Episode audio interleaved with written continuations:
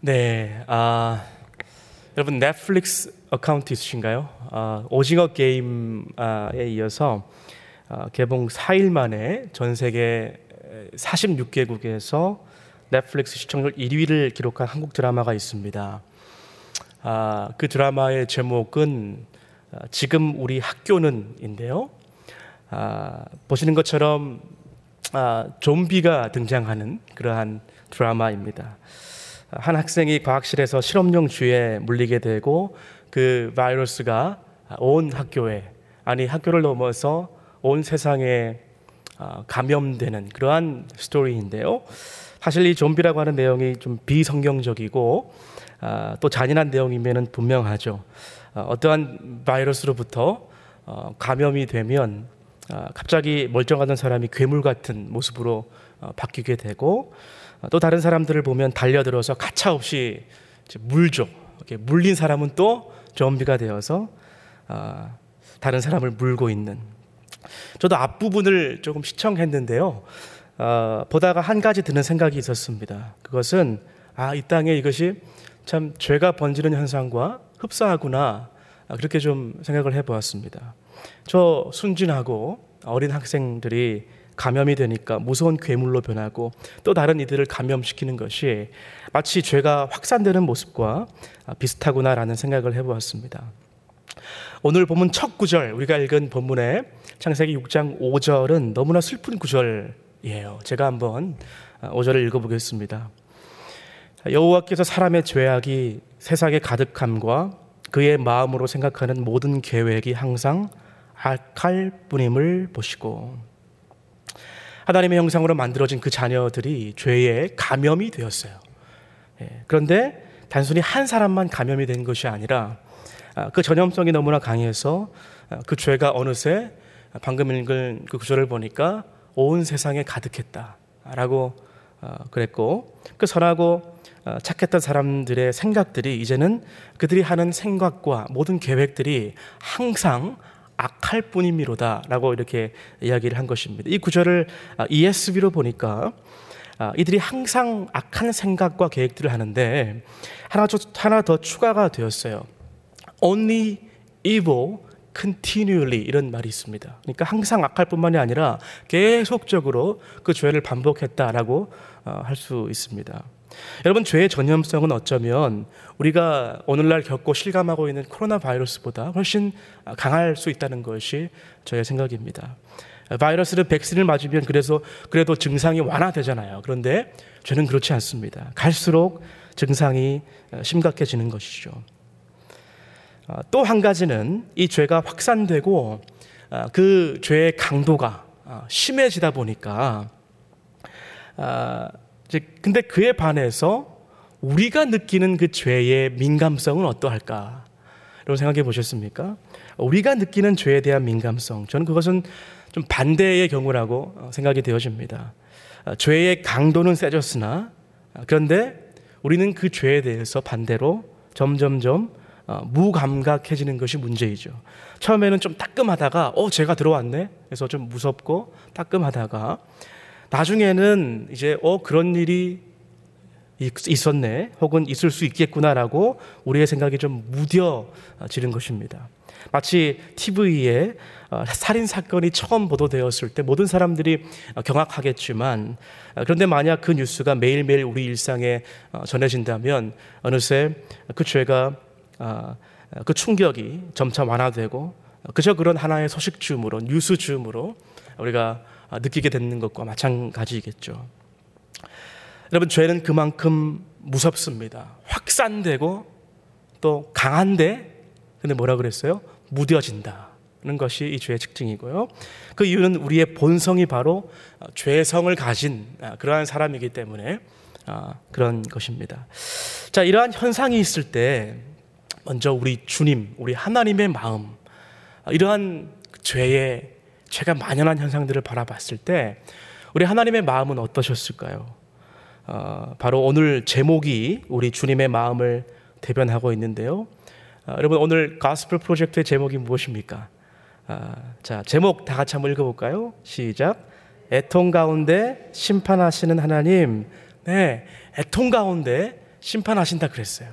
하나님께서 그냥 막무가내로 막 쓸어버리시고 심판하신 것이 아니라 정말 마음을 아파하시면서 애통하셨다고 합니다. 이 애통이라는 단어를요, 그리스 사람들은 펜도스라고 하는 말을 사용하는데 이 뜻은 물론 슬퍼하고 비관한다 라는 뜻도 내포하고 있지만 주로 죽은 자에 대한 슬픔이에요. 그리고 혹은 죄에 대한 통탄함을 느끼는 것이다 라고 이렇게 기록됩니다.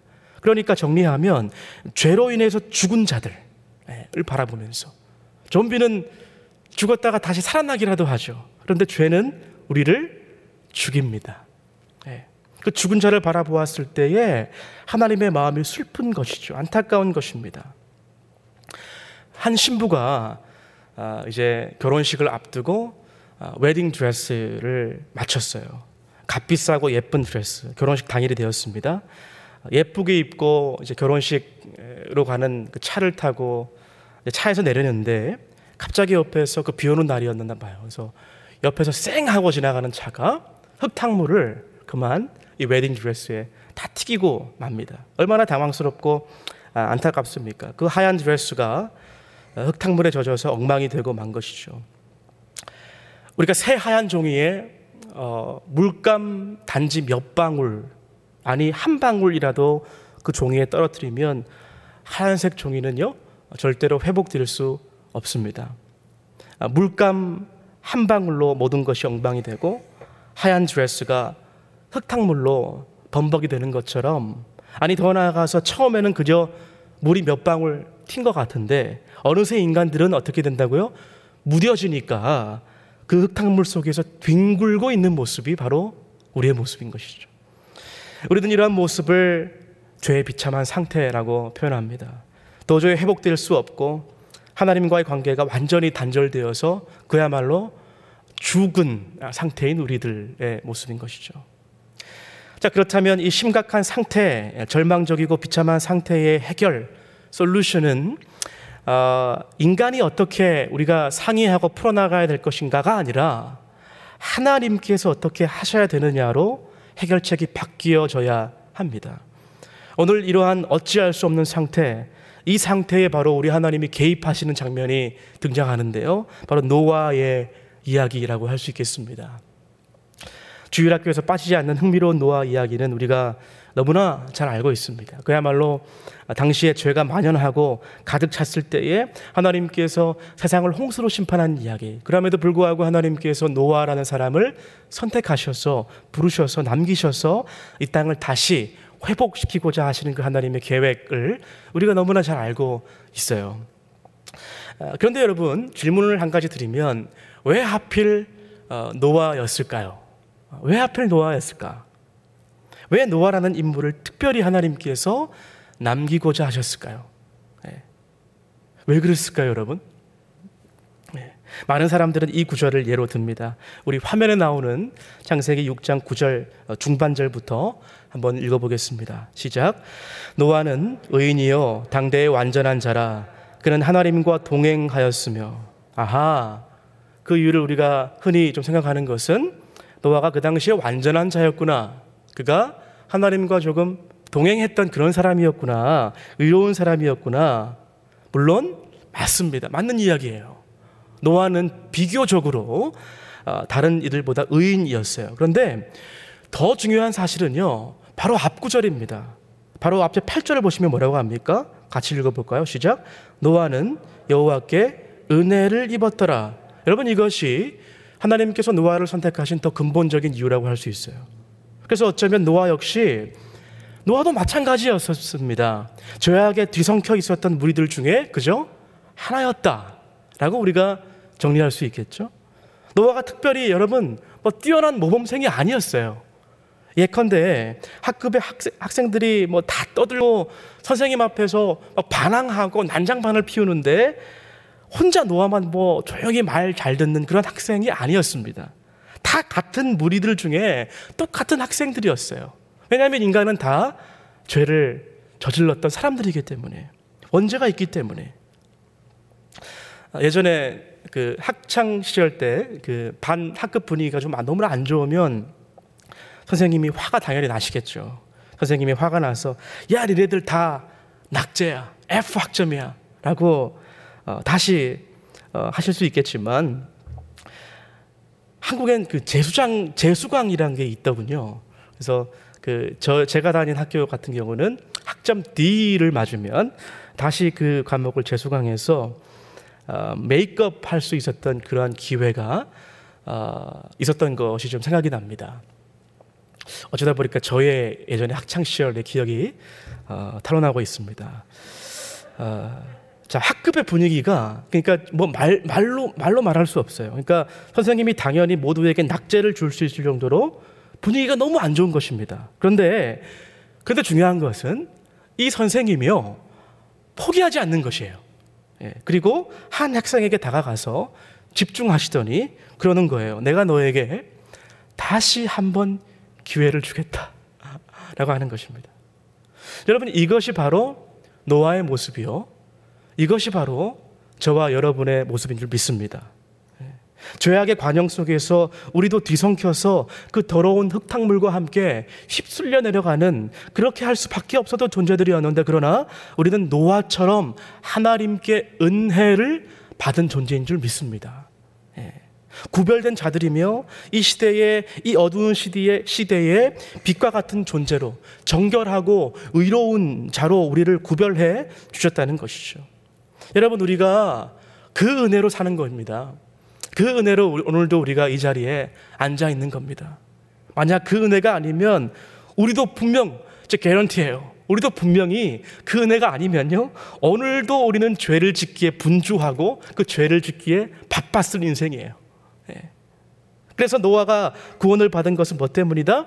그의 의가 아니라 하나님께서 먼저 은혜를 주셨기 때문에 그래서 그가 그나마 그 곧 이어 나오는 구절 그나마 의롭게 된 것이라고 밖에 우리가 설명할 수 없습니다. 아, 그런데 우리는 자꾸만 순서를 바꾸죠. 내가 의로워서 내가 조금은 그래도 열심히 했으니까 아니요. 우리에게 은혜를 베푸신 것입니다. 순서가 바뀌면 위험한 것입니다. 그래서 여러분 큰 틀에서 설명드리면 이 노아의 홍수에 대한 이야기는요 아, 사랑이에요. 네, 사랑입니다. 실은 하나님께서 당시에 이 땅의 인류 전체를 그때 다 휩쓸어 버리시고 포기할 수 있으셨을까요? 없으셨을까요? 당연히 하나님께서 포기하실 수 있으셨어요. 당연히 있으셨겠죠. 왜냐하면 하나님은 다 하실 수 있는 분이시기 때문에. 뭐가 예뻐서 그 죄와 친구 삼아 살아가는 자녀들, 뭐가 예뻐서 그 배반한 자, 녀들이 어, 이, 이, 인류들을 살리시겠습니까? 노아를 포함해서 그렇죠?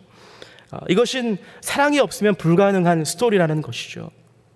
그래서 우리가 어, 흔히들 노아의 이 홍수에 대한 그 이야기를 생각할 때 우리는 어, 먼저 심판에 대한 것을 먼저 떠올리게 됩니다. 홍수 심판 이렇게 떠올리게 되는데 그러나 그것은 더 큰 틀에서 보면 하나님의 사랑이 있었다는 것입니다.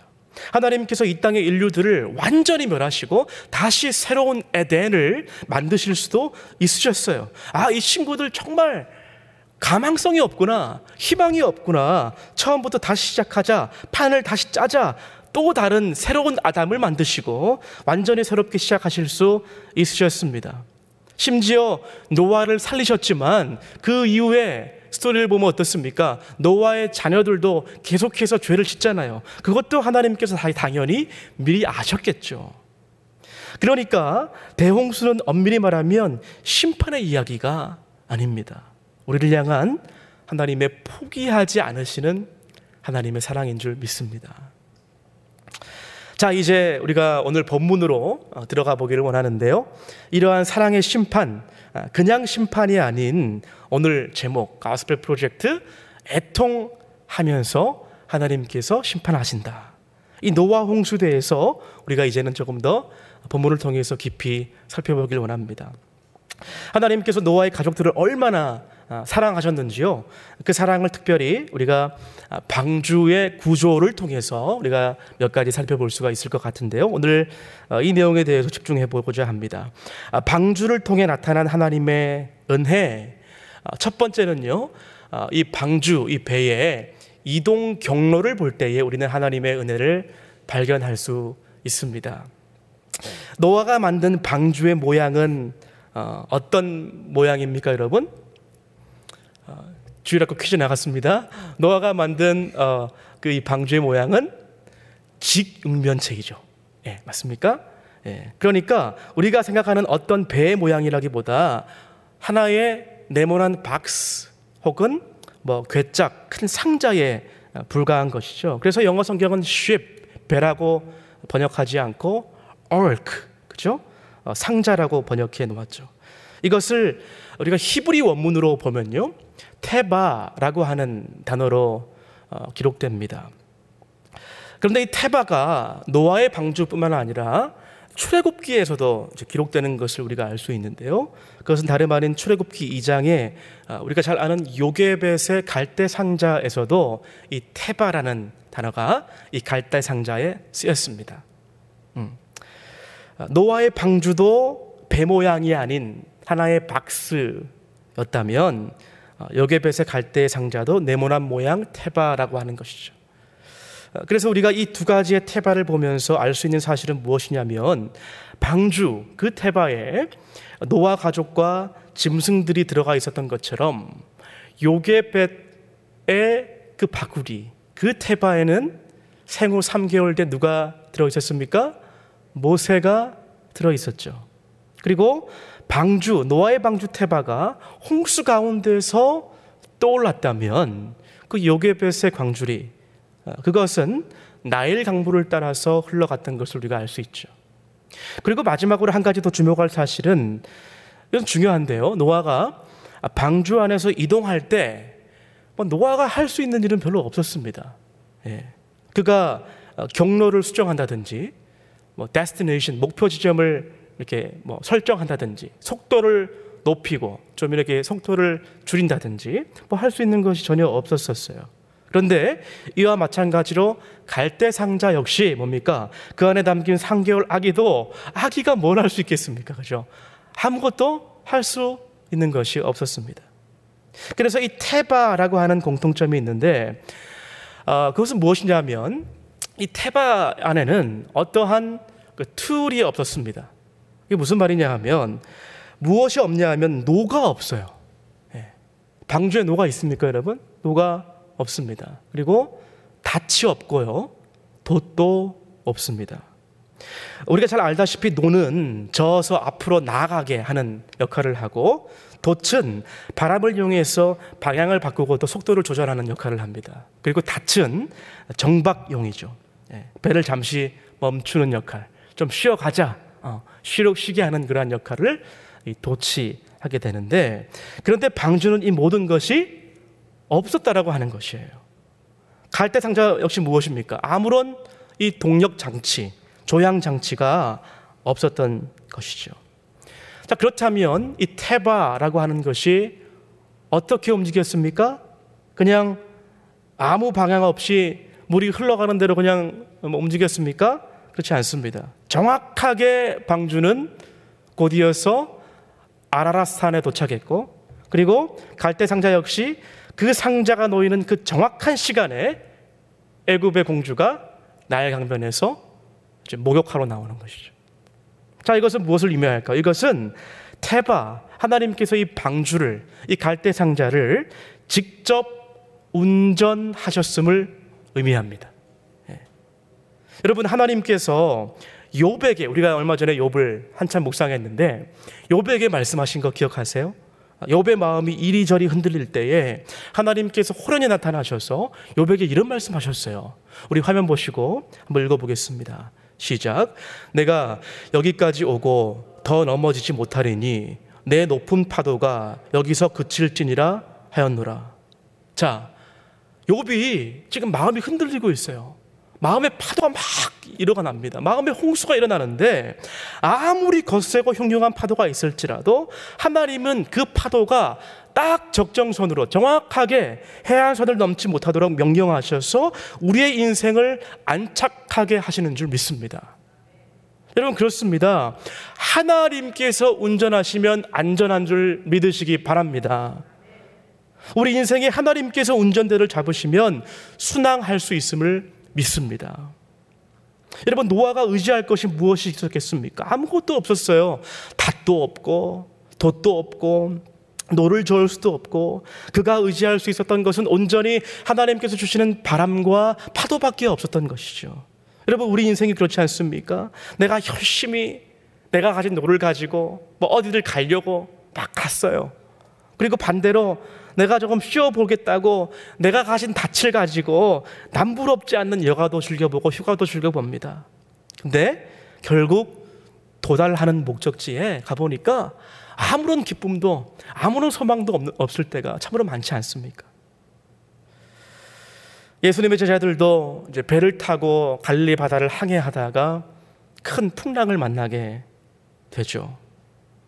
제자들은 주여 주여 우리가 죽겠나이다라고 불안해하면서 예수님을 깨웁니다.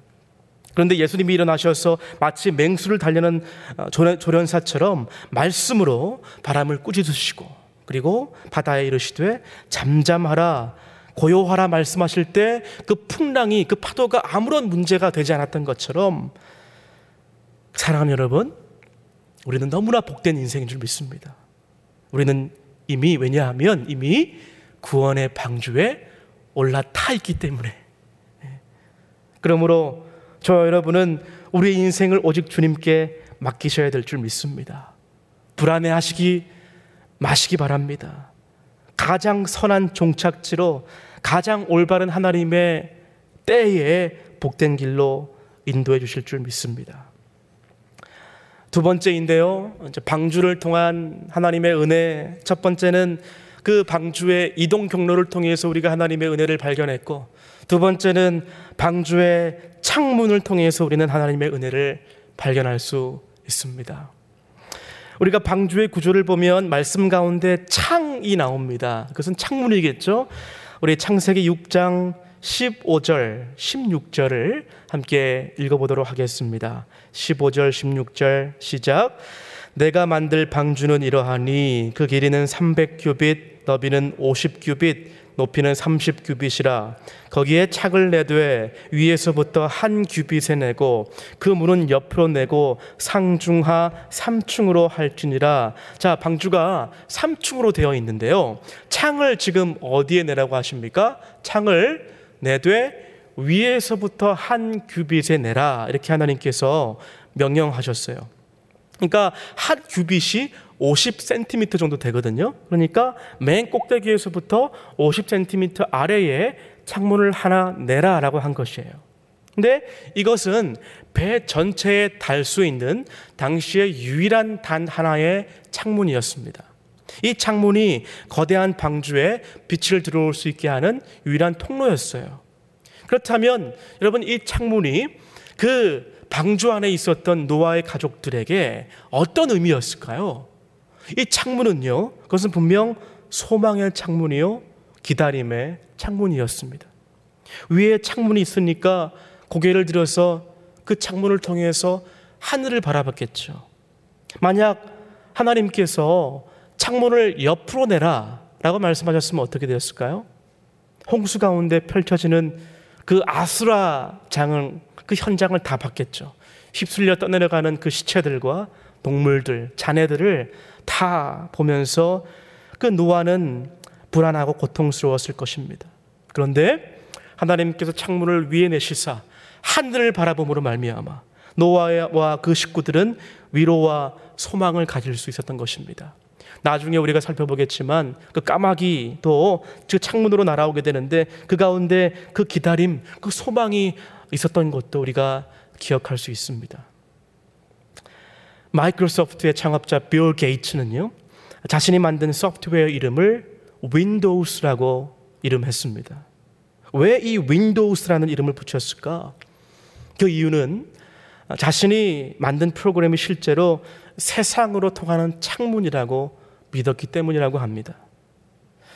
오늘날 많은 현대인들도 이 window 앞에, 이 창문 앞에 앉아 있습니다. 이 창문으로 세상과 통하고 있죠. 날마다 그 앞에 앉아서 무언가를 찾고 클릭하고 정보를 교환합니다. 그러나 분명한 것은 이 창문은 진짜 하늘이 아니라 가상의 하늘 그리고 인위적인 하늘을 볼 수밖에 없습니다. 그런데 그 가상의 하늘에 잘못 들어가면 어떻게 폭탄을 만들 수 있는가? 예, 어떻게 내 나이와 이름을 속이고 가상 연애를 할 수 있을지, 심지어 어떻게 자살할 수 있는지도, 어떻게 지구 반대편의 사람들을 대량 무기로 살상할 수 있는지 클릭 한 번으로 금방 알 수 있고 조종할 수 있습니다. 어, 사랑하는 여러분, 오늘 우리는 오늘날 어떠한 창문과 마주하며 살고 있을까요? 어느 하늘 아래 살고 있을까요? 노아의 방주에 난 창은요, 옆에 난 창이 아니었습니다. 세상을 바라보면, 옆을 바라보면 염려와 근심, 걱정과 불안이 가득할 수밖에 없죠. 그러나 우리가 눈을 들어 하나님을 바라보면, 천국을 바라보면 새 힘이 넘칠 줄 믿습니다.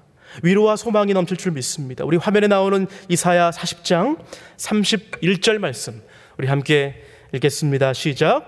오직 여호와를 악망하는 자는 새 힘을 얻으리니 독소리가 날개치며 올라감 같을 것이요 다른 박질하여도 곤비하지 아니하겠고 걸어가도 피곤하지 아니하리로다. 여호와를 악망할 때에 여호와를 기다리고 여호와를 바랄 때에 우리에게 힘이 넘친다고 그랬어요. 우리가 곤비치 않는다고 말씀하셨습니다.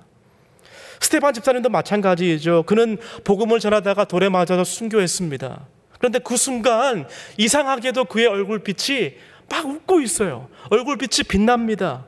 돌이 날아오는데 그래서 피투, 피투성이가 되는데도 어떻게 그게, 그게 가능하겠습니까? 그것은 그가 바로 하늘을 바라보았기 때문이요. 예수님을 바라보았기 때문입니다. 사도행전 7장 55절, 56절. 우리 함께 읽겠습니다. 시작.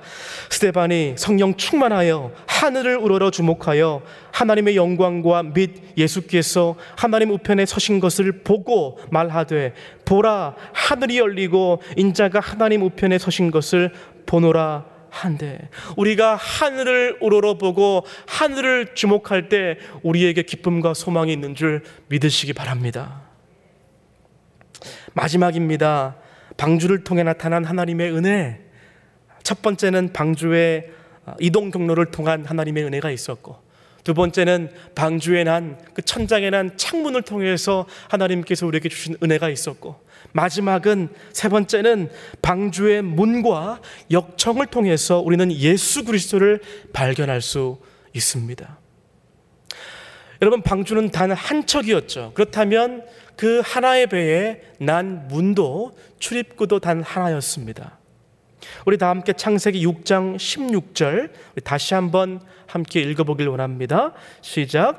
거기에 창을 내되 위에서부터 한 규빗에 내고 그 문은 옆으로 내고 상중하 3층으로 할지니라. 이 구절을 보면 문을 이야기할 때 그냥 문이라고 이야기하지 않고 그 문, the door 이라고 되어 있습니다. 단수이고 정관사이죠. 이것은 무엇을 예표하느냐? 구원의 길은 오직 하나 예수 그리스도 통해서만 구원을 받을 수 있다는 사실입니다.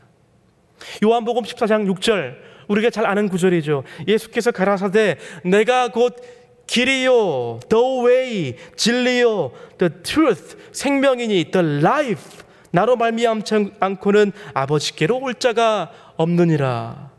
요한복음 10장 7절 9절 이렇게 말씀합니다. 그러므로 예수께서 다시 이르시되 내가 진실로 진실로 너에게 말하노니 나는 양의 문이라. 내가 문이니 누구든지 나로 말미암아 들어가면 구원을 얻고 또는 들어가며 나오며 꼴을 얻으리라 말씀하셨습니다. 그 문 대신 예수 그리스도를 우리가 노아의 그 방주의 문을 통해서 깨달을 수 있는 것이죠. 방주의 문을 통해서 우리는 예수님을 발견할 수 있는 것입니다. 그 예수님이라는 문을 통해서만 들어갈 때에 방주로 들어갈 때 우리는 안전한 것이죠. 다음으로 역청에 관한 이야기입니다. 아, 창세기 9장 14절은 이렇게 말합니다. 방주 안팎으로 역청을 칠하라 라고 말했어요. 당시의 역청은 아, 이제 이제 아, 방수의 역할을 했던 것으로 우리가 알 수 있는데요. 홍수가 날 때 물이 배 안으로 침투하지 못하도록 이렇게 발라 놓은 것이 역청입니다. 흥미로운 점은요. 어, 나중에 요괴벳도 이 나무 상자를 이 나일강에 띄울 때 역청을 발랐다는 것을 알 수 있어요. 놀라운 사실 한 가지는 이 역청이라는 단어가 히브리어로 속죄 제물이라는 뜻이고 역청을 칠한다라고 할 때 칠한다는 말은 덮다, 커버한다라고 하는 뜻입니다. 무슨 뜻일까요? 구약의 제사 제도 가운데 우리가 속죄를 옛날 사람들이 어떻게 했습니까? 어린 양의 피로 죄를 덮는다. 하나님께서 그렇게 명령하셨습니다. 그것에 상징적인 의미가 있지 않습니까? 그러니까 이것은 이 역청을 바른다라고 하는 것은 예수님의 피로서 속죄하는 것을 예표하는 부분이라라고 우리가 설명할 수 있겠습니다. 역청이 물을 침투하는 것을 방지하듯이 예수의 피가 믿는 자의 멸망을 방지하는 것입니다. 왜냐하면 그 방주 안에서도 우리가 설령 그 방주 안에 들어갔다 하더라도 예수님을 상징하는 그 door, 그 문으로 방주 안으로 들어가서도 그 이후에 그리스도를 만난 이후에 우리 삶 가운데 얼마나 많은 고통과 아픔이 있습니까? 얼마나 많은 고민과 두려움이 있습니까? 그러나 하나님은 그것까지 배려하셨어요. 그 가운데 우리를 보호하시고자 역청으로 그리스도의 보혈로 우리를 덮으시는 것입니다. 사랑하는 여러분, 오늘 말씀을 맺습니다. 이 땅의 죄가 너무나 관영했죠. 우리 예수님은 그 죄를 너무나 사랑, 아, 싫어하십니다. 아, 그 죄와 그 죄의 확산과 영향력과 또 깊이가 얼마나 우리 인간을 망가뜨리는지 우리 주님은 너무나 잘 알고 계셨어요. 이미 좀비처럼 변하여서 죽어버린 우리 인간들에게 그런 우리를 살리시고자 충분히 우리를 다 쓸어버리시고 포기할 법도 하신데 판 갈아엎으시고 새로운 인류를 만드실 법도 한데 그분은 당신의 은혜로 노아를 부르시고 그리고 우리를 구원의 방주 안으로 넣으셨습니다. 그래서 우리는요 이미 구원의 방주에 탑승한 자들이죠. 방주에 탑승한 사람들은 그 비가 그치기까지 그 배가 아라라산에 도착할 때까지 어떻게 살아가야 될까요? 그 방주의 문을 통과하고 나서 그 이후의 삶 방주 위에 난 창을 바라보면서 소망을 가지고 살아가야 할 것입니다. 때로는 우리에게 노가 없어도 닷과 도시 없어도 방향키가 없어도 오히려 그것이 더 은혜가 되어서 하나님의 인도하심만을 온전히 의지할 수 있는 저희들이 되어야 할 것입니다. 더 나아가서 역청을 발라주시면서까지 그리스도의 보혈로 우리를 덮어주시면서까지 우리를 보호하시는 주님의 은혜를 기억하며 살아가야 될 것입니다. 사랑하는 여러분, 우리의 인생의 항해를 마칠 때까지 저 먼 본향에 도착할 때까지 우리가 이 본문을 기억했으면 좋겠어요. 아, 하나님께서 우리에게 은혜를 주셨구나. 노아는 여호와께 은혜를 입었노라. 나 아무개는 여호와께 은혜를 입었노라. 이 사실을 기억하시면서 날마다 주님과 동행하시는 저 여러분 되시기를 주님의 이름으로 축원드립니다.